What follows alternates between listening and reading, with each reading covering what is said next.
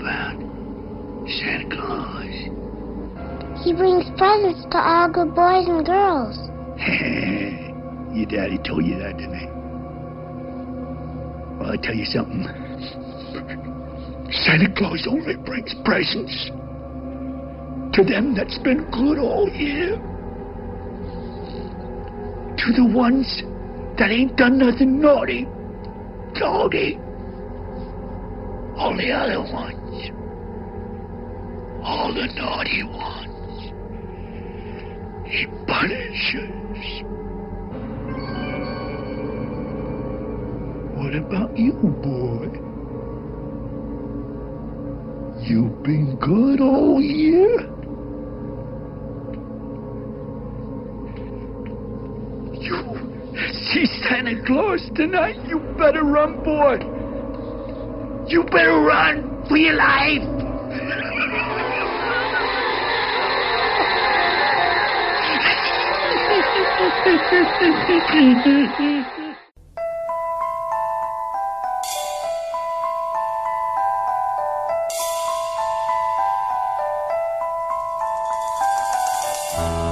Oh, you want to play Psycho Killer? Can I be the helpless victim? Okay, let's see. No, please don't kill me, Mr. Ghostface. I want to be in the sequel. I like to dissect girls. Did you know I'm utterly insane? Look at me, Damien. It's all for you. I am the eater of wolves and of children. You know, it's Halloween. I guess everyone's entitled to one good scare. Hello, everyone, and welcome to another installment of the greatest moments in the history of forever. I'm Zach, I'm Matt. and this is episode number 80 Silent Night, Deadly Night. And we promised it, and we're delivering. This is a special, That's right. A throwback to October already. a special uh, greatest October bonus. We still qu- haven't quite gotten over the fact that our solo episode for the fog got, you know, corrupted the file, and we couldn't use it. Tough. we had to combine our last two October episodes into one, so we wanted to do one more special horror movie Yes. here. Although it's not like it's not like we don't do horror other times of the year, but Well, whatever. yeah. We make it up as we, We go felt like along. people were uh, shortchanged a little bit. yeah. Other people, though, maybe groaning if they're not as big of a fan of the horror genre. Well, we ha- this won't be our only Christmas special. yeah, certainly not. And, uh, you know, I think there's a lot for this choice in particular for everybody to enjoy. yeah, it's a real crowd pleaser of a pick. Um, so yeah, uh, follow the show on Twitter at Greatest Pod and subscribe on iTunes and continue to spread the word because we are 80 episodes deep and we are inching our way towards 100. That's right. which I don't know why that's a big deal, but Well- it would be cool though. It certainly would be cool. It would be cool, yeah. I'd like to see the numbers go up a little bit before we hit 100. I feel like uh, the last couple have been okay. Yeah. High Fidelity got out of the gate like real fast, but then kind of fell on its face. Well, I mean, there's only so many listeners. That's true. it's not gonna, you know, we're not we're not Um, climbing up the iTunes Some charts buzz just yet. uh, over the House Bunny episode, though. I will say the words "best episode yet" were said. well, that's a plus. Yeah, As of as of this recording, I I have not gone back and listened to the House Bunny episode yet, so I don't I can't chime in on that thought yet. yeah. I don't know. I haven't listened to it either, but I mean, obviously, and we've talked about this before, and I'm sure that it's not going to matter because the people who do this aren't listening. But just because you haven't seen a movie that we're talking about doesn't mean that you should. no one for this one. yeah. We literally have zero listens for this episode. People but- are like, "This is a bonus." yeah. Well, Although for us, I mean, obviously, no one ever wants us to hear. You know, no one ever wants to hear us reference Halloween three again. But it is one of those things. It's like Halloween 3 is a movie that you watch every Halloween. Silent Night, Deadly Night, every Christmas. Yeah, I mean these are just these should be more widespread traditions. I right. think. Household uh, selections. Yeah, I mean it all depends. I I don't know. Sometimes it's like when I think about our listeners only listening to ones that they've seen or the most popular picks that we do or whatever. But it's like I don't know what people expect. Then it's like are Right. we only supposed to be doing like you know Jurassic Park, Marvel Universe? Well, how about uh, you start Star a show Wars? and do the ones you want to do? No, how about you just listen to every episode because we are the entertaining part, Oh, not the pick. absolutely. I mean, you might forget that sometimes. We might forget it sometimes, Well, but yeah. I mean, yeah. Come on, people, just listen, please. All right, so Silent Night, Deadly Night is a horror classic, kind of one of those cult movies that build up like an underground fan base because of the controversy surrounding it when it was first released. Shockingly, not that. I mean, 1984 to me doesn't seem like that long ago. I mean, maybe to some of our listeners it does, but Yeah, I don't know. Um, it seems. But the way that like some of these news stories that like it was leading the CBS national news with Dan Rather talking Oh, yeah. about the controversy around this movie. It is shocking that there was any controversy because it's like you watch this, is it's like who would take this seriously in any way? People did not. There is nothing disturbing about this, whoa, whoa, whoa! whoa. I don't know about that. except for the fact that this movie got made. Really, I don't know. I, I could. I, I would definitely say that in our very sensitive times of two, 2017, there might be some people that would be offended by that. that's true. I, for- I on the forget about the beginning of the movie. well, this movie really is kind of separated into three parts. There's Billy as a small child, about like yeah, five it's almost like uh, then there's Billy as like more around ten, and then there's Billy as like eighteen. yeah, a and that's it. stud. Yeah, he looks It's kinda older like, than eighteen um, for sure. A similar format to like a Place Beyond the Pines.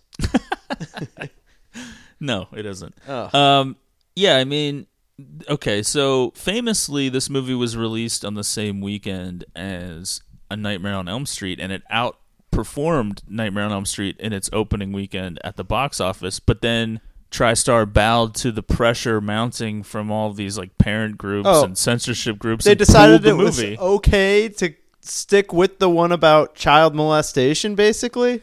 Yeah, but you're not. I guess you're not understanding what the controversy was. It's not the content of the film per se. It's that it's making Santa Claus look like the killer. Santa Claus isn't real.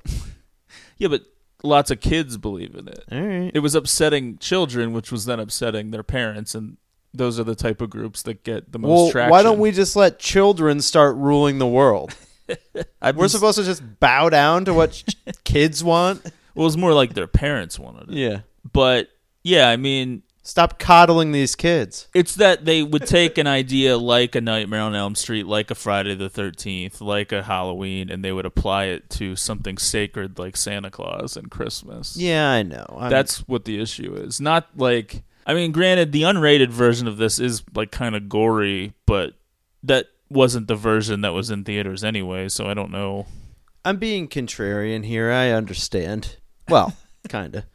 Um, I would say this movie kind of falls into a fairly uh, new category for me, which is movies in which uh, there's scenes that have been added back into the Blu-ray that weren't really finished.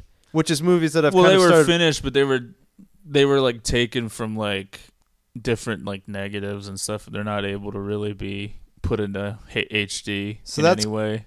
Kind of new to me. Apparently, That that little added bonus uh, from Blu-rays that I've had the privilege of screening with you over the past year or so.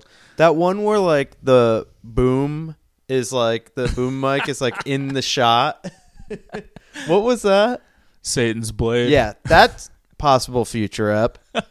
Yeah, I think you made it like 15 minutes into that movie, and I then you bailed on it. Is that the one that they're in like the cabin in like the the hill or what? Yeah, And there's all sorts of like robberies and home invasions going on. kinda. Yeah, Yeah. it's really bad. That wasn't really the type of movie that would have been released in the theaters, whereas Silent Night, Deadly Night was. Right. and honestly is like a pretty fun borderline exploitation slasher type movie you know it's ridiculous but it's funny it's you know not really scary in any way shape or form but it's more just like um it kind of traffics in things that are a little bit taboo especially in today's society you know Like rape. well, not just that there is like kind of like rapey moments and things like that, but that they're kind of done in like a sleazy Yeah. way where it's just like yeah, this is like horrible that this is happening to this woman, but oh, her boobs are out and they're kind of flopping all over the place. Isn't that cool? Like So that kind of thing. Yeah, not that bad. All right, so I guess we should get into it a little bit. I will say I do like the first act of this movie the most. Okay. Yeah, the first act is kind of It's uh, certainly the creepiest. Yeah, it's it's actually the whole like opening with him is like with Billy as like the five year old is Right. creepy. Yeah. Um, The part which I'm sure you're going to get to just in a second here, but wh- when he's with the grandpa, Mm-hmm. I mean, that would frighten the shit out of me if I had been this kid. Forget him even saying anything. He just has this kind of dead, stoic look to him. He's just a, a scary old dude. okay, so the year is 1971. Uh, little Billy and his family go to visit a nursing home where Billy's grandfather is catatonic and he lives there and he hasn't talked or, or moved or really done anything in a long time. Right. for some reason, unbeknownst to the viewers, uh, his parents they have a little baby too. They take the parents and the baby go and talk to one of the uh, hospital personnel and leave Billy alone with the grandfather, and that's when his grandfather springs to life and he tells Billy that Christmas Eve is the scariest night of the year Right. and that he has to be afraid of Santa Claus and run in the opposite direction and he only gives presents to children who have been good all year but punishes the ones who have been naughty no matter how briefly. So Like- it kind of plants this idea into the head of Billy. You've really been uh, holding this in, Grandpa. I mean, he's And- been catatonic all these, well, however much time has passed, and that's what he uh, comes back to say. now this scene What is his motive here? I don't know, and it honestly is never really explained. uh, and that I think what makes this scene particularly creepy is the performance of the actor playing the grandfather, who I do is think it's so into it, Right. and like he is like he his really eyes went are full Meryl Streep on this. getting his like eyes are getting moist with like tears almost, and he's just like so into it, and like the kid doesn't know how to react, and it's just like what. Yeah, really. I mean, the performance on a whole other level than anyone else in this movie. Well, let's be fair to Billy's mom. um, Now, you point out while we're watching this, what's good, mom? Well, yeah, but also, uh, they're driving here. It seems like they're on a kind of a long trip to get here. Yeah. they walk in, see Grandpa for two seconds, and then they're like, "All right, Billy, stay here. We're gonna go talk to the doctor. Come back after this little uh, announcement or speech from Grandpa." And then they're just like, "All right, Billy, we're leaving." yeah. and then they're driving home into the night. So, as you were pointing out, it's long enough that mom has to take a nap on the ride home, but they literally drove there and visited for a total of four minutes. Yeah, it does kind of seem like why did they even bother? Because a they knew the grandfather was. They couldn't have called the doctor. Yeah, it was strange. Yeah, of course, the grandfather, as soon as the parents come back in, kind of returns back to that catatonic state. And now on the ride home, Billy kind of is start starting to say like, kind of creepy, fucked up shit about Santa Claus, and then he flat out tells his parents like, "Hey, this is what Grandpa said," and they're like, "What?" Grandpa's a crazy old man, or whatever. What does the mom say so, that infuriates Billy? Well, yeah, it's more just like, well, no, I mean, the, for me, the initial thing is that they just believe him outright. Right, but she says something, and then Billy is like, "You don't say bad things about old people or whatever." Remember, he like Yeah. flips out. He accuses his mom of being naughty, which I mean, good lord. Uh, there's all kinds. You'd of certainly accuse her of the same. there's all kinds of weird Uh, sexual tension in the car from that point forward. but like this is when they encounter like a roadside robbery. Like we did get a like a quick scene of like a guy dressed as Santa Claus robbing a convenience store, right. and now we see him like Some pulled over on the side of the road. during this robbery, by the way, when uh, you know, he just straight up shoots the gas station attendant, and he's like thirty two dollars or whatever. killing him and getting away with thirty-two dollars. Although that was the thing, it's like, well, once he got away from the scene, they were never going to catch him. well, to be fair, like the clerk was pulling a gun, so he True. had, he had to act. But why would the clerk be pulling a gun over thirty two dollars? it's like just give it to him. yeah, Good lord. right. And now Billy's family encounters this guy pulled over on the side of the road. His either his car has broken down or this was all some sort of elaborate ruse. It's never really explained, but he gets, you know, he is dressed as Santa Claus and he pulls over or he pulls the family over to like help him and Shows his hand pretty quickly. well, Billy's freaking out Yeah. like don't do it, don't do it. right, the voice of reason. Yeah, his grandfather's warning ringing in his head, I guess. And uh Pulls up. It's like Billy Bob Thornton dressed as Santa. Yeah, the the uh, the guy dressed as Santa immediately shoots uh, the father as he's like trying to drive away once he sees the gun, and then Billy runs across the street, leaving his mother like alone in the car with the baby, who's just crying, and it's kind of like honestly, it kind of reminded me of that scene from Under the Skin with like the baby just crying on the beach. Oh yeah, Left that is alone. haunting. because there's just like a baby sitting in this car. Uh, the guy, the criminal, pulls a switchblade out and pulls the mother out of the car. Now we've watched this before. Upon rewatching it, but I believe we started to talk about it. But I was thinking for a second. I'm like, does he just straight up murder this baby? No, Right, which was revealed to me mere minutes later. well, yeah, it seems though like if you don't pay like super close attention, it is it does kind of seem at first like this baby's just never mentioned. That was the thing because I was like, I don't remember the baby being a factor down the line, so he must just get killed here. Well, yeah, it's more like when they jump into the future, they get a little wonky with the age differential oh, between Oh, yeah. Billy and his brother. It starts to not make any sense. Well, But yeah, they pull mom out onto the street and they like rip her shirt open, her tits just falling all over the place. I mean, mom is like a knockout. Let's just be honest. yeah, mom's looking good. Yeah, it seems like kind of an. I I don't know really know why this guy like ripped her shirt open because then he just like slits her throat. It's a bizarre uh, choice, I would say. Um, Because I, I guess he just had to get a look before. Jesus, mom's big naturals. um, Um, yeah, yeah. they.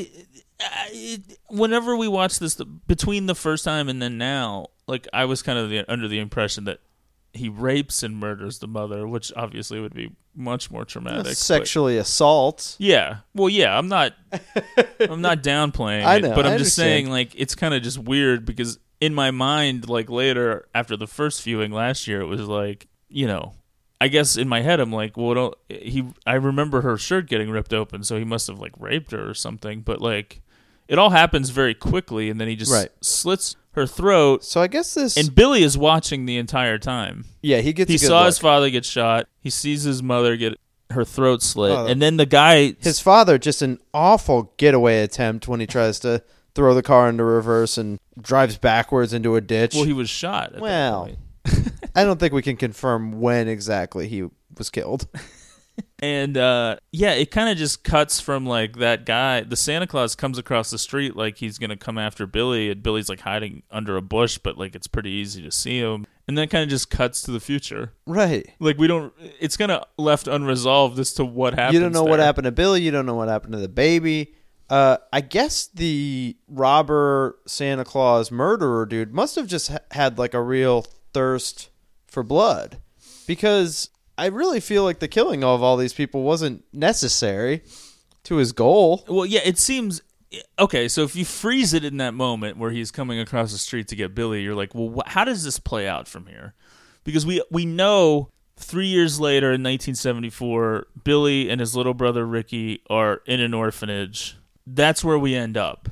How did we get to that moment? Yeah. Because clearly, if the thief, the Santa Claus thief guy, really legitimately had car troubles, then he was probably just trying to hijack their car and take it. Right. So the baby is still in the car. He's killed both parents and left their bodies pretty much anywhere. Yeah. So how does the baby and little Ricky in the middle of winter in Utah In a field in Utah, how do they end up being saved from this Right. point? Like you would think uh, some some degree of like frostbite or something would have. I don't know. They might have lost some limbs. So you have something. to think, all right, so the thief then takes the baby out of the car and gives the baby to Billy.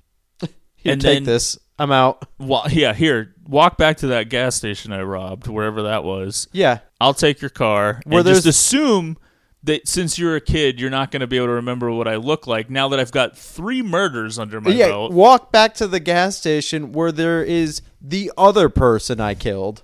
Yeah, I don't know. Yeah, I'm, I'm, I'm really failing to see how Billy and Ricky could survive this. Like, I don't don't, really. Even if the guy doesn't kill them, how do they? Where are they going to go? He's he doesn't even seem old enough to carry his baby. I guess at some point, some guy in a pickup truck is going to come down the street, and there's uh, carnage. What? There's a car that's been backed into a ditch. If he doesn't take that, if he was truly having car troubles, there's the other car just pulled over, and a know. topless mom with her throat slit. topless mom. anyway, though, we don't know how, but Billy and Ricky I end like up how at I was this like, this movie is not disturbing at all. topless mom with her throat slit. Which sounds like another movie you would own. I think I do have the Blu-ray for that over there. I Um, did a nice 4K scan for that. um, so now they're in this weird '70s orphanage, um, run by Mother Superior, Which I love that name every time. who just like loves beating child ass. Yeah, which I said when we were watching it. I was like, Mother Superior, is that her name or position? She's like, I don't know, not familiar with the Catholic Church or I, whatever. I don't know how the nuns Nunhood. Uh, it seems like it'd be a like a title, but Yeah. I don't know. You're striving to be Mother Superior. Uh, so she's got to like a hard on for discipline. Yeah. There is Sister Margaret, You think who's uh, like the younger sister, and she kind of sympathizes with Billy and, and tries to help Billy, but Billy obviously is having a lot of post traumatic stress from his ordeal from three years earlier because think- he was old enough to kind of remember what what happened. Yeah. Now, Billy's sort of an odd looking kid at this point. Yeah, It's not great. but in a weird way though, it's kind of realistic because like most kids kind of look awkward and gangly. That's true. Yeah. It's just typically in movies we would see good looking kids. But he's always like, oh boy. uh, yeah. Kevin Spacey over here. Yeah, I mean, you know, you know what I mean though. Yeah. Like ones that don't have weird teeth and weird hair. Like oh, Billy. Yeah, well, weird hair. I mean, I have awful hair now, but like, if I wasn't rocking a Billy haircut earlier in my life, I mean, look at any picture of me. I don't want to. Yeah, well, who would? But you know, maybe I can find one and post it out there. But I had this ridiculous kind of mullet thing going It's like a on for rat years, mullet. and it's like, Mom, what were you thinking? Why were you doing this to me? I also knocked out one of my front teeth like really early, so for years I only had one front tooth. Just a horrifying looking kid. Oh man. it didn't turn out much better. Um. So Jesus. Do you think like Mother Superior like had one of those Fifty Shades of Grey relationships at one point? Do you think like she was like the Kim Basinger character? No, I mean, why is she so into this? I just think like they're trying to get across the idea that like you know it's maybe like a stereotypical thing, but just like The s- oppression the, of her life. the like sadistic nuns that are Oh, out there yeah. that kind of like Beating kids in the hands Hit- with rulers. hit hit people with rulers or whatever, Yeah. like that kind of stuff. I mean, Just because like the Billy draws like a evils of church going people.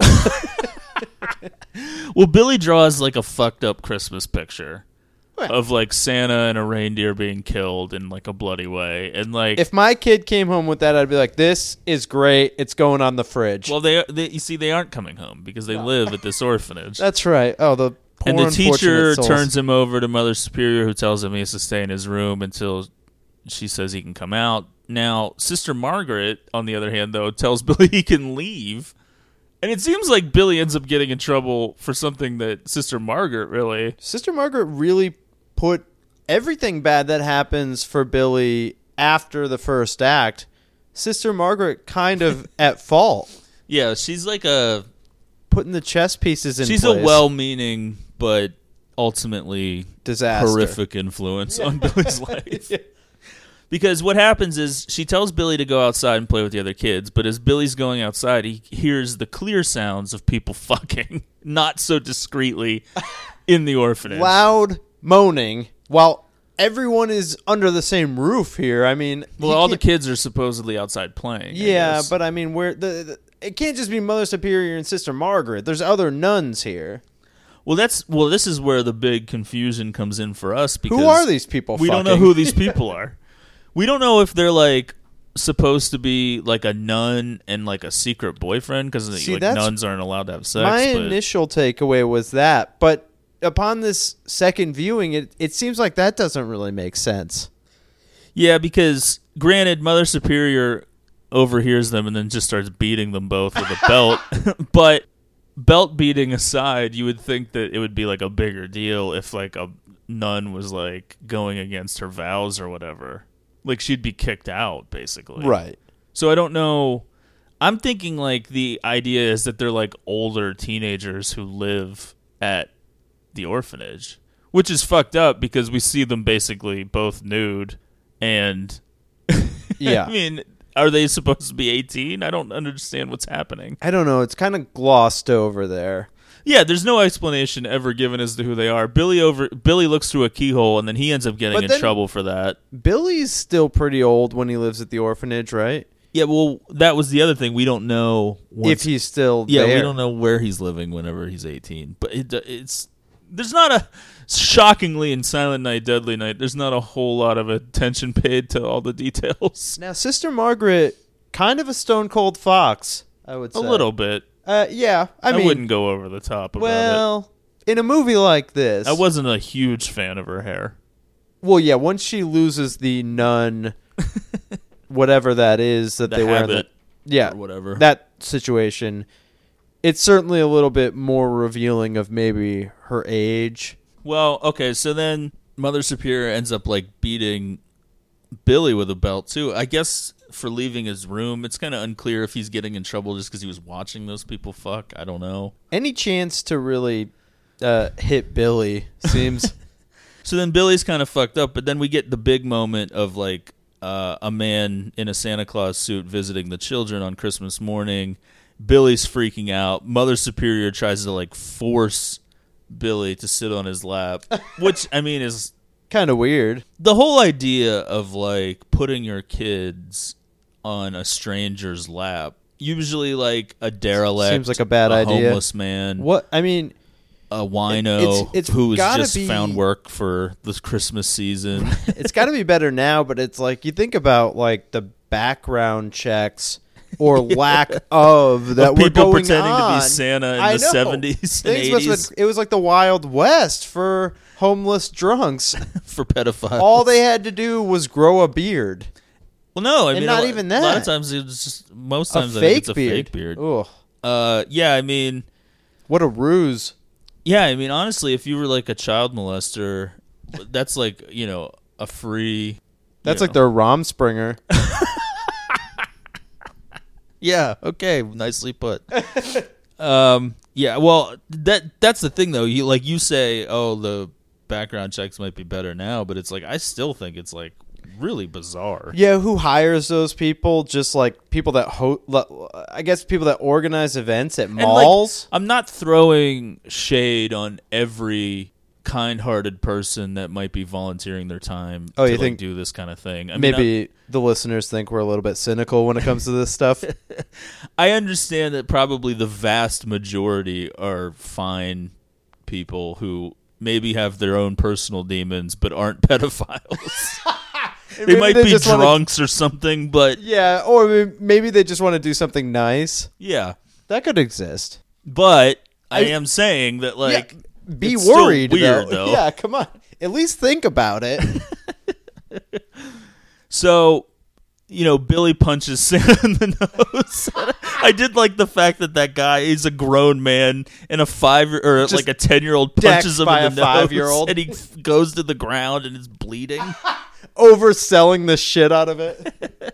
and so then, uh, I guess Billy is another punishment might be imminent, and then we kind of cut to ten years later in the spring of 1984. We have um, an ad- adult Billy. Now the description on Wikipedia here is saying he leaves the orphanage to find a normal life and obtains a job as a stock boy at a local toy store thanks to Sister Margaret. So Leaves unclear by what you see on screen. though. Right. Sister Margaret very much kind of leading him.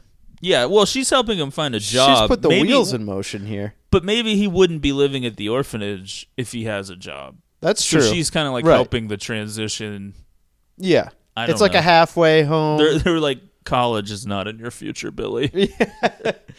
um, but we have the perfect place we were for thinking you. more a of toy like a store. triangle tech situation at the store. Well, first, It's we- a bizarre toy store. Let's Well, just say that. I guess we should uh, quickly touch on this. So it starts with uh, Sister Margaret talking to the owner of the store, at least, at, or manager. I don't unclear. I, I think he's probably the owner. It seems like a small business Yeah. situation. I would say so. Um, and she's kind of like describing, okay, yeah, I've got this kid leaving the orphanage or whatever that she's actually saying, and I need to find him a job. That would really have messed up our other conversation if she actually said the words, I've got this kid who's leaving the orphanage. But uh, the owner dude is just like, yeah, no thanks. I'm not in the market for kids. I He's don't. like, I got a need- job, but it's for a man. yeah, I need someone who can like move boxes and like it's Big, like cut from marble, man. just like you know, wax all over his body, looking good. And she's like, "Well, why don't you get a look at Billy?" Why don't you meet him at least? And he's, like, "Yeah, no, no, I'm not interested. I, I have no interest in kids." And then uh, Billy comes on screen, just kind of a strapping young lad. yeah, big guy. the owner changes his tune real quick. Oh yeah, And and, there's I- definitely like a subtle Yeah, I mean, kind of like gay question mark moment there. Yeah, I, I I would say I don't know if he's ever like experimented, but he's thought about it. It's either that or he's just like, oh, this is great. I can pay this kid shit wages to do like real hard labor. Oh, yeah. like I'm gonna exploit the shit out of him. Right. So it's one or the other. Because you don't get like a good sense from this manager guy. He definitely is a creep in one form Oh, or another. yeah. but yeah, I mean, you know, he meets Pamela and he's got a crush on her and he has like a sexual dream that's very similar to the kind of coiled embrace of the two lovers from the orphanage that Billy was spying on, you know, 10 years prior in his dream with Pamela. It's like the rat they're both completely nude like wrapped around each other. Either that or that's just what the director thought that sex was. I don't know. It's either he was mimicking what he had seen earlier or the director's like, "All right, we have two sex scenes and this is what sex is. Oh, Get completely nude and wrap around each other in a weird way where we don't see your genitals and go." Well, Billy's sent to the back to work with uh, this other dude that works there. Now his job very unclear. He has a desk in the back, and he, He kind of seems just like maybe the stock supervisor. supervising what? I mean, He's wearing like cowboy boots and jeans and just sitting at a desk with his feet up he most kind of of the looks time. like a young Joe Pesci from Casino. Where he's Yeah. got like the big hair. yeah, he's got like kind of a um yeah, I don't know what you would call it, but pompadour. Now the music playing in the toy store when we first kind of arrive in that scene, great. And as we found out recently, original score for this movie. yeah, pretty fun Right. music. Uh knockoff Kenny Rogers. yeah, kind of a Kenny Rogers sounding voice maybe. I mean, if we can get our hands on that music, oh, I'm sure we can. you think it's out there? probably. All right. That could show up. But like it's clear that Billy is kind of shy and awkward and he's not really going to make a move on Pamela, who's sweet to him but you know, and she's probably sexually attracted to him because, as we pointed out, Right. Billy is like a stud. but, Absolutely. you know, he's just like quiet and doesn't say anything. Yeah, the owner wasn't the only guy who like perked up when he came on screen. and uh, through like a chain of events, um, the the store's regular Santa Claus gets injured the night before Christmas Eve, I guess, and so Billy's boss, um, Mr. Sims, makes Billy play Santa Claus, which, of course. Is a big traumatic moment because Billy's been having all of these horrible flashbacks to his parents' murder. He has a f- hang up about Christmas and Santa Claus, unbeknownst kind of to the people that work at the store. right. Now, Sister Margaret knew this, and we don't. That's Now- the weird thing about jumping 10 years. We know that he punched a Santa Claus in the face 10 years ago, but we don't know how all the Christmases were in between. True. So you would think that maybe Sister Margaret would have warned them, like, hey, Sa- uh, Santa Claus and Christmas is kind of a weird thing for this one. Yeah, don't that's get not too a great area. Maybe s- stray away from that. because at some point she calls the stockroom to see how Billy's doing, and then that guy, fake Joe Pesci's like, "Oh, he doesn't work back here anymore. He's he's uh the store Santa Claus up front," and she's just like, "Oh, fuck. oh, drama. So, how many days uh, total employment for Billy at the toy store? It seems like a lot. Okay, yeah, it, like Because- there's a montage at some point. I think. Yeah, um, it seems like it's not quite the Christmas season when he starts, Right. And then it kind of gets into that eventually. So How he's many- been there for a few months. Now that day where he's first uh, kind of uh, per- performing the role of Santa, how, I mean, how many days does that go on, or is that that the is day? only like that he's only Santa Claus on Christmas Eve, I think. Right. Okay, that's what I wanted to get to because we know that the day of the events is Christmas Eve. So, I mean, is that practical that they would have a Santa photo shoot on Christmas Eve? Well, you think it'd be ruining the mystique for the kids that Right. believe in Santa. They're like, well, shouldn't he be out, you know, Right. ready here? Yeah. yeah. But you know, kids are stupid. It's so cool that Santa's in our town the day before Christmas. well, ki- you know, kids will believe anything. right.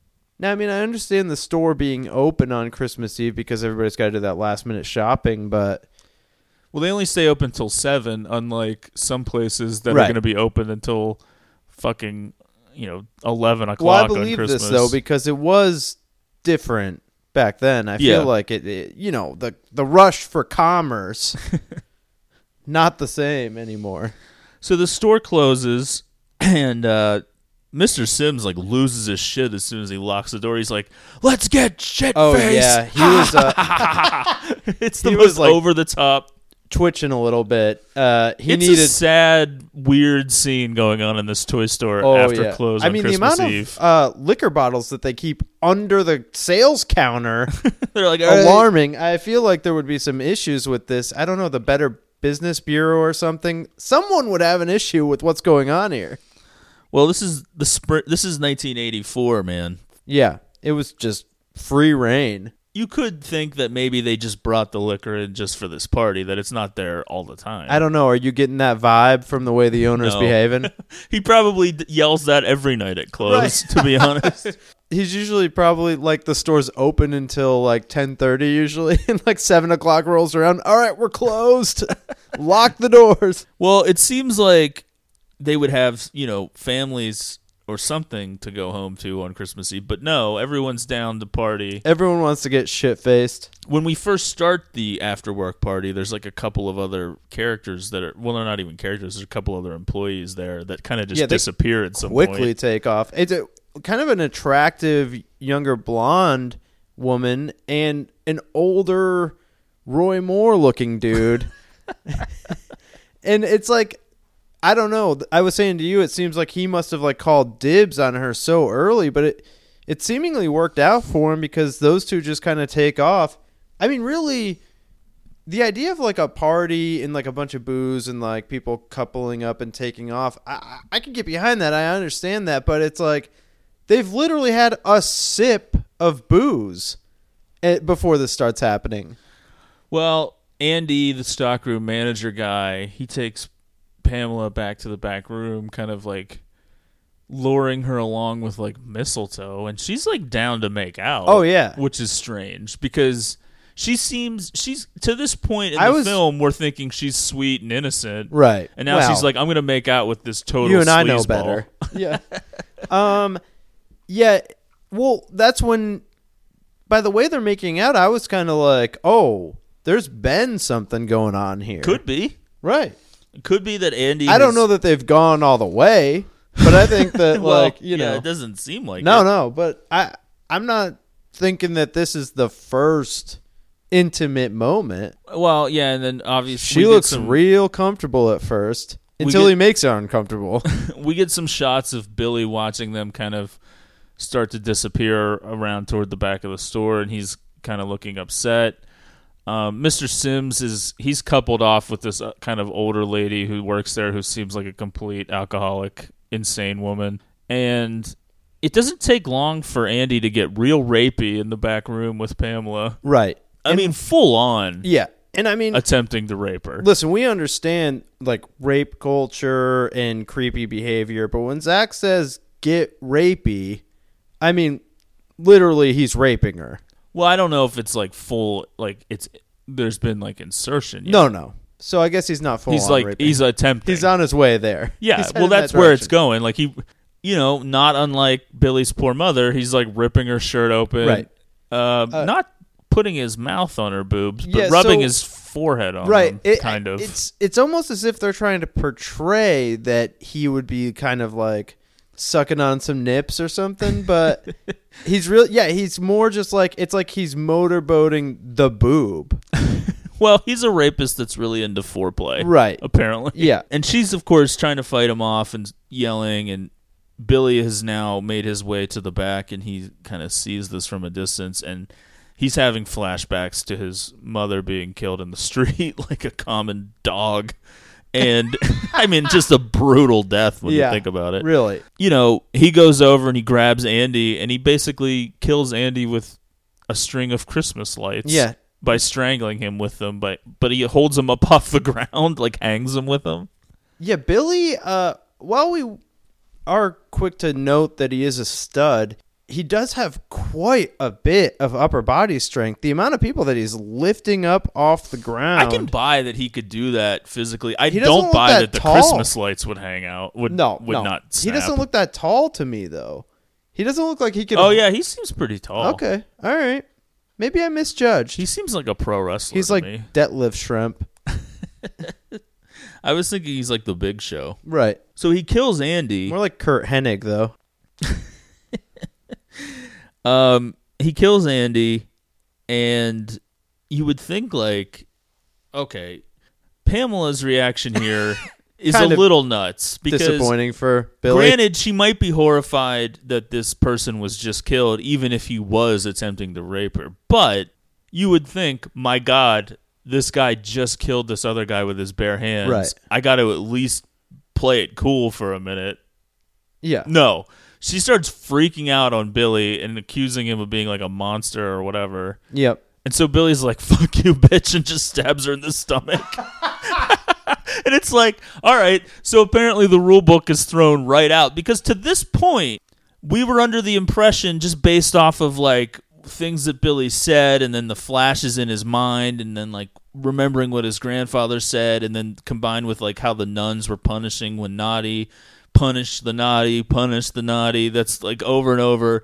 So the idea here is he's that he's going to be this killer who's punishing bad people doing bad things. What what exactly did Pamela do here? Not Kinda- much. Right. yeah. And she gets stabbed in the stomach. Kind of yeah, kind of an overuse of naughty and bad. Those words just kind of thrown around a lot. Well, I would I wouldn't, I would disagree with you if that was like they were setting the boundaries for what was to come. And a lot of the people that Billy does end up killing fall under that, but he breaks the rule immediately with the Right. second person. Yeah. And so you're just kind of like, all right, well so that didn't really mean anything after all. And it's almost like as viewers, what are we supposed to take away from this? I- I- Is this just an act of kind of vengeance? Or is this a commentary on how women are treated, you know, when they accuse men of rape? Right. Is it was it really Ahead of its time. a very progressive movie. Or they were like, "Oh, we can stab a topless girl in the stomach. It'll be fucking cool." Right. I don't know. Yeah. who knows what they were thinking? I don't know. A lot of uh, creative forces at play for this. it wasn't just one voice, so we don't know. So then, Billy uh, kind of makes his way through the rest of the people. We just are down to uh, Mr. Sims and um, the uh, Mr. Mrs. Sims, Randall. Just Mrs. Randall, drunk as a skunk. Yeah, and I guess you could say he's punishing them for being booze hounds, although that's kind of a stretch too. But he kills Mr. Sims pretty quickly with the um, pointy part of a hammer, Right. the claw part of the hammer. Just drives it into his head, Yeah. and uh, Uh, the actor points out, not a real hammer. in sort of a ridiculous interview. yeah, some of the behind the scenes special bonus features on the Blu-ray are kind of Could hilarious. be its own episode of this show. Um, yeah, and then we have Mrs. Randall, who really hasn't been that well established as a character before Christmas Eve. I, I, don't even know fun if she was. though. I think she's a fun time. Was she even at the store before Christmas Eve? I I don't, don't even think remember so. No, I guess she was the one who told Mr. Sims that the Santa Claus broke his ankle or whatever, and that they had to have someone else. So that was the day before Christmas Eve. But But she's the one that kind of uh, puts up a little bit of a fight, at least.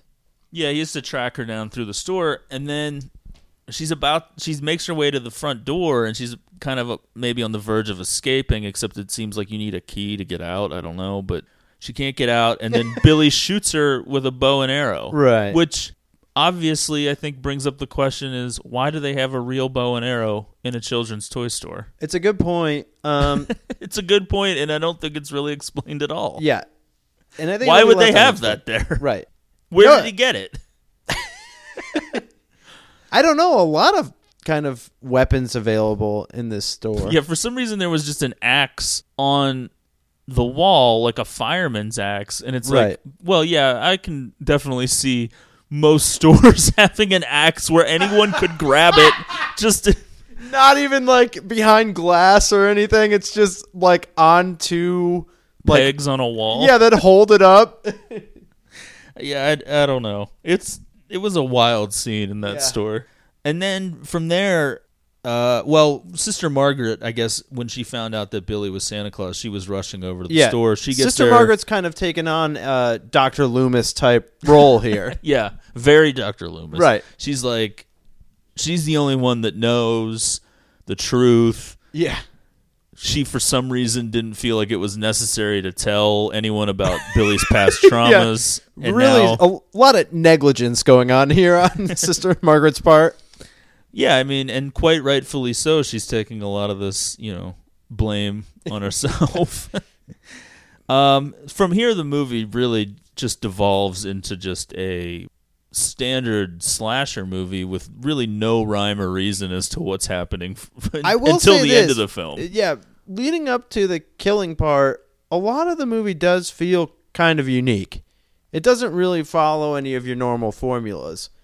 From here on, it's almost like you could take the rest of the movie and that could just be like any movie. Like well, it doesn't when we really wa- well when, when we watched the special features, the writer of the film said he only wrote up until right. this point, and then he was like, "Yeah, the rest of it writes itself." Now I will say at the end some of the stuff plays back in with Billy's brother, but Well, yeah, the ending makes sense. It ties it all together, but the in between from the the the toy store till the end of the till we get back to the orphanage is just a random assortment of kills to Billy- characters we've never met. So Billy just wanders off into town or whatever. He wanders out of town, really. He's in town and he goes to like a house that seems like it's kind of out in, the, suburbs. Yeah. Yeah, he just finds a house which just so happens to have um, a teenage girl who is clearly in her 20s, uh, played by the legendary Linnea Quigley, whose Right. films I own plenty of on Blu ray. Uh, legendary, I would say, certainly to the listeners of this show. Certainly to the creeps like me who buy, you know, boob movies, Right. basically. Yeah, she's just like a an '80s actress who was just nude in pretty much any movie she was yeah. in. Uh, A lot quite of- a babysitter. Yeah, well, she's this this whole sequence could have its own episode of the show as well because it's like, what is happening here? Right. Uh, She's apparently babysitting a small, adorable girl who seems like a good kid who has a nice house. Who Doesn't have too nice of parents, it well, that's what I'm getting to. Whose parents you would think would love her, but apparently don't give a fuck because Right. they're like, we're getting a babysitter on Christmas Eve. And then the babysitter apparently doesn't have a family either to be with on Christmas Eve. Right. And then Wow. the babysitter's boyfriend I would comes say over. she certainly doesn't have a dad. Well, when we first meet uh, our babysitter Denise, she is in just panties, no top, completely topless, Yeah, on not- a pool table. Not the most responsible babysitter. Yeah, I've well, the little seen. girl is asleep. All right. I know, but it's like, well, she's not that asleep. She starts walking down the stairs. Yeah, the dude, you know, I guess who's come over to fuck her is like, oh, wait a minute, the kid's coming down the stairs, and they're like, go back upstairs. Yeah. and so then, she's topless and she's in her uh, panties or whatever, and they're kind of cut in a way that reveal a little bit of the cheek. Uh, but the best part about this is when she goes to get dressed and puts her jean shorts on, it's almost like they're the exact same shape as the panties. Yeah, they not- cover no more. yeah, less even you would think, but um, yeah, and but she doesn't put a top back on right. Wow. because It's then warm in there. she's like, I gotta go upstairs. I think I heard something, and that's when like Billy just busts in the door. And He's like, well, how did he find these people, and who are they? To I don't know. It's just the first house he saw, I guess, even though he seemingly had to pass multiple buildings on his way out of town. Well, maybe he checked on some other houses, and he's like, nope, Right. nobody's naughty Yeah. here. And He's, then like, he found knocking this on the door. situation. He's like, teenagers having sex, uh, should be watching the kid, blah blah blah. Now it should be pointed out that Ms. Quigley, you know, has obviously fake breasts, which kind of also make it weird that she's supposed I to be like catch a, that, no. a teenage babysitter. You know, they have kind of a runaround scene, and um, Billy just ends up break or picking her up and putting her on top of or putting impaling her with a deer's antlers that are like from a deer head mounted to the wall, and so she's just Yeah. hanging there with impaled by the deer, deer antlers. Some it's of a pretty the- cool kill. Methods of kills, uh, semi unrealistic, you would say, at times. Oh yeah, and then he just takes her boyfriend. and They have kind of a fight for a while, and then he just throws him through a window, Right. and he gets kind of gets impaled on some of the broken. And glass, as we I found guess. out, they really put a lot of work into that fight scene yeah. for some reason. Um, the little girl wakes up again and she comes out, and then they have like this very like it. it it's actually one of the best scenes in the whole film because it's so intense. Like you don't know because at this point this movie seems sleazy enough to do anything where you're like, is he gonna kill this little girl? Like you don't know what's about to happen. It's so Oh, oh, strange. right, yeah. One of the things that kind of keeps you on the edge of your seat. he's kind of like in he because Billy is still like in intense kill mode, and the little girl's thinking that he's actually Santa Claus, and she's That like, is "Did a you-" tough- She's like, "Did you bring me something?" And he just gives her a knife. Box cutter, really, isn't yeah, it? he's just like, "Here, take this." Yeah. and it's like, whoa, it's like a bloody knife. Yeah, it is strange. now Uh, at some point her parents are going to come home too. So really not like a net loss for the little girl. She just lost a babysitter and the babysitter's boyfriend. Yeah, and she got a box cutter. Out Right. Of the deal. That's fine. After that, there's Well- some bullies like stealing a Oh yeah. sled out Which in the see, woods. it's like why is this even in the movie? Yeah, again, it's like these kids. There's like some younger kids. They don't seem that old. They get their sled stolen by some bullies who also don't seem like that old. It's like, why aren't any of these kids at home? It's like, what are the parents doing in this place? I Where don't the- know. Utah do just no a families- strange state, really. It's like they make a big deal about like Christmas and all this shit, and then it's like, are none of these families actually celebrating Christmas? It's just bizarre. It is happening. odd. I, I don't know what's going on, but they're planning to go sledding down this hill, which looks not like a hill. It looks like they're just sitting on a pile of snow. Well, it's like cross country sledding. Yeah, right. It, which happens as uh, we get an action sequence, which they brought in the second unit director for, who's quick to point out how cold it was. um, and we see the dude kind of pushing his sled along with his arms. Well, I guess in order to make this like a believable sequence, because Billy jumps out and decapitates one of them with an axe as he's sledding by. I Oh, guess right. it's like it may have been too difficult to like do that on like a steep slope. Yeah. I don't know. Well, certainly making it believable a high priority. But it is for- weird because they filmed this entire movie in Utah, and you see giant mountains in the horizon almost the entire time, and then they're sledding on something that basically seems like flat ground. You're just like, it seems like maybe not the best Yeah. time, but So this was basically all done just so they could have Billy chop someone's head off while they were sledding. And it's kind of a cool sequence because then like the one that's decapitated is still on the sled coming Right. down to Yeah. where the other one is, and he's like, "What the fuck?"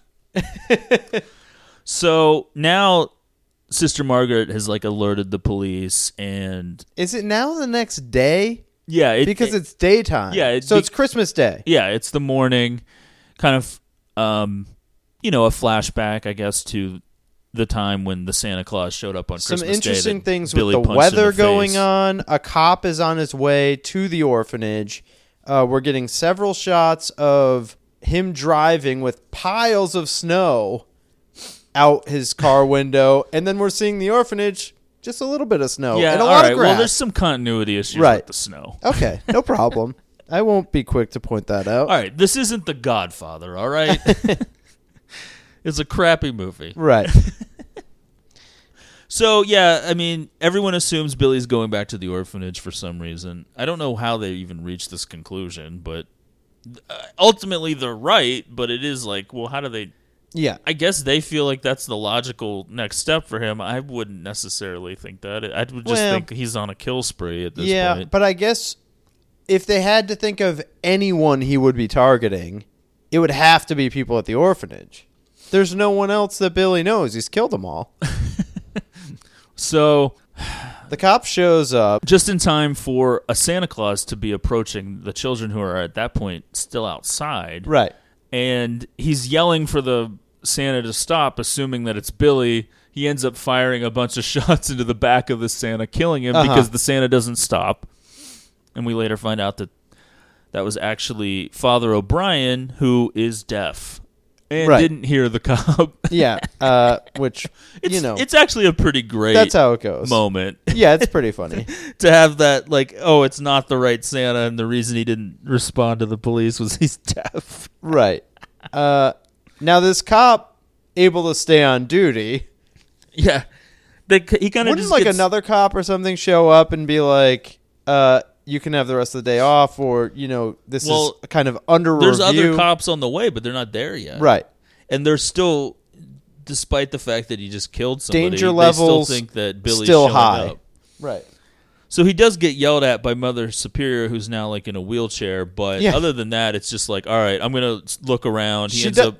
Mother Superior does have like a nice little zinger for him because I, I can't remember how it's said exactly, but it's something about well, I'm here to protect you or whatever, and she's like, people have only died since you showed up. So he goes around and he finds like an underground like heating area for this building and like he you it kind of drags on forever where he's like looking under this thing trying to find Billy, I guess who he assumes is there, but he isn't. and so he uh, he so the point of that, well once he walks back up the steps, he gets killed immediately, kind of like uh, Scatman and uh, oh yeah, The Shining, just right, an axe to a little chest. nod to that. we knew the writer was a big Kubrick fan. Yeah. And so Billy knocks on the orphanage door, or he doesn't even knock. He kind of just gets the attention of one of the kids, so the kid will let him in. Yeah, And like they're like, "Oh, what are you doing?" And then it's too late. Billy's inside, and he's about to chop Mother Superior with an axe, and that's when uh, Sister Margaret and the other cop show up, and the other cop shoots him. So this is the second Santa Claus that these children have Yeah. witnessed being murdered in front of them in the span of twenty minutes. I don't know yeah. kind of a big day for everyone at the Right. orphanage. It's Um, like as if these kids' lives weren't hard enough. yeah, Apart from being orphans, you have this crazy nun lady you like, or this crazy nun lady like beating you and whipping you. well, now that she's in a wheelchair, I don't know how much she's doing that. Who That's true. Still kind of running the joint though. Plus, maybe things got a little bit stricter in the '80s as opposed to the '70s. Now, we're, how- we're ten years later. Now. How often are they kind of like checking in with the audience in this movie, reminding us that Billy's little brother is here? Well, it's unclear because we don't really know what is happening the first time around when 10 years earlier because it kind of seems like maybe one of the other kids is little Ricky, but now as Billy's dying and he's saying his last words, which are, You're safe now, Santa Claus is gone, and he, you know, breathes his last breath, then we get a shot of who we then realizes is his younger brother, Ricky, and he's staring coldly at Mother Superior saying, Naughty, naughty, you know. Yeah. In other words, you know, the whole sheb- the whole shebang has been passed on Right. to the brother now. Um, who like very Halloween, uh, the curse of Michael Myers. well, like uh, his brother who witnessed his parents being murdered. Um, he's now witnessed a family member murdered on Christmas. But yeah, the ages don't really make sense because he's at most like four and a half years younger right. than Billy, yet Uh, he's still a very little kid now that Billy is seemingly like a full blown adult. yeah, these two actors look roughly 20 years apart. yeah, it which made it confusing because the first time we watched it, it's kind. I kind of was under the impression that that we never really heard from that baby Oh, right. ever again. It's like that baby just you know was in the car crying and then Yeah. just disappeared. And it's hard for me to really remember what happens from here. This is the end of the movie, obviously, Yeah. but does it just end right there in the orphanage? Yeah, Okay. with with the brother you know. Credits. Yeah, um, What's the runtime on this movie? um, like seventy nine minutes or something. That's like great. that. Yep. And I'll say this every moment matters. They squeeze it all in. Yeah, I mean, um, One of the great efforts in filmmaking history, I would say. Yeah, I mean, it kind of is more known for the controversy that surrounded it. Um, as I mentioned, you know, the parents were fighting it, the PTA was fighting it. The Um, it- PTA. The the television advertisements for this movie aired between episodes of family-friendly series such as Three's Company and Little House on the Prairie. Um, you know, I guess leading parents to complain that their children were terrified of Santa Claus. Uh, large crowds were gathering at theaters to protest the film. And in, this, these were the days where protests, you know, like that were bad. Whereas I think if something like this happened now, it, it would like really spark people to be interested in the film. oh, yeah. Instead, you know, at the time they kind of just buried it. They pulled it from the theaters, and um, eventually, I think It's it, too bad, too, because it's certainly one of those movies while, you know, people were protesting it and there were like these groups being formed, the critics loved it. no. I mean, everybody t- took shots at it. It seemed like everyone was kind of getting on a high horse to, you know, look down upon this film as just like sleazy, lowbrow kind of thing. I think it's kind of just like a fun movie. I mean, obviously, it's not for kids, but it's not really. Whenever you compare it to like some of the other similar things, it's not that much worse than anything. It's just you know the incorporating of Santa Claus and and kind of Christmas, I guess, which got everybody worked up. But I mean, Yeah, well, that you're gonna have that. you know, People um, they're pretty serious about their Christmas.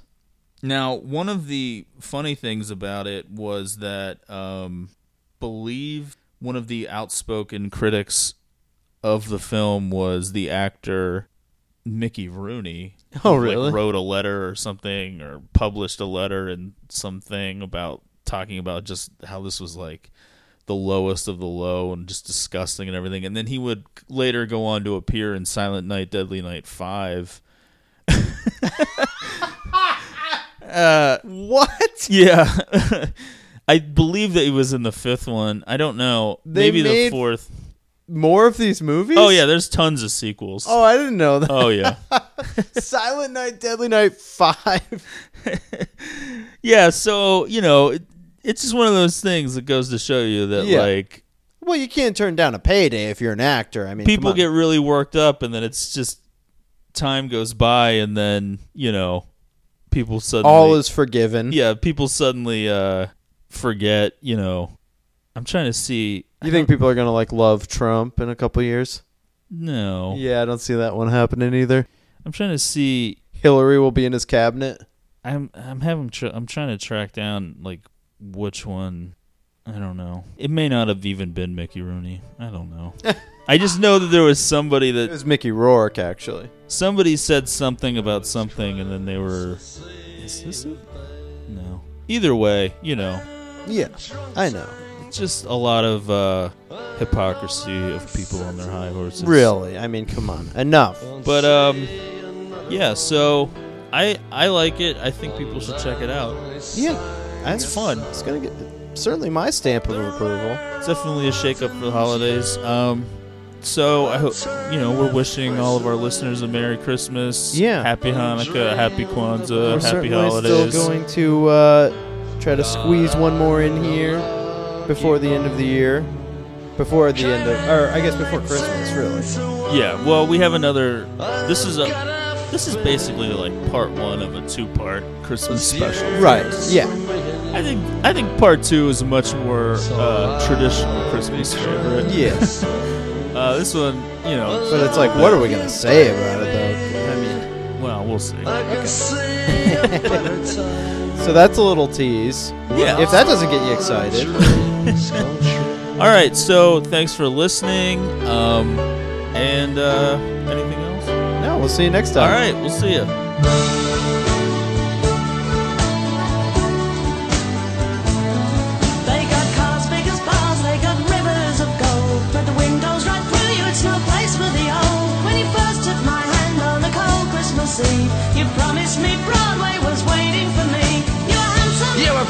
Queen of New York City when, When the band finished playing. They held out for more. Sinatra was swinging, all the jokes they were singing. We kissed on the corner, then danced through the night. The boys of the NYPD choir were singing, Go away, babe. And the bells were ringing out for Christmas Day.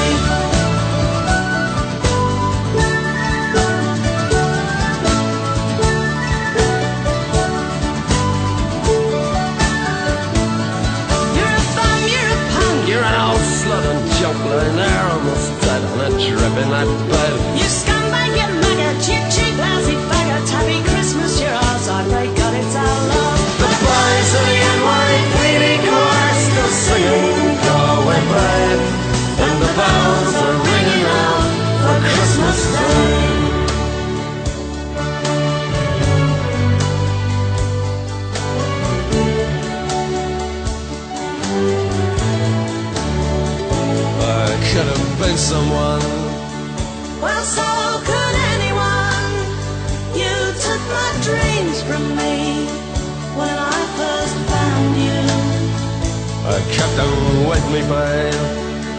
I put them with my own. Can't make it all alone. I built my dreams around you. The boys of the NYPD choir still singing, Go away, babe. And the bells are ringing out for Christmas Day.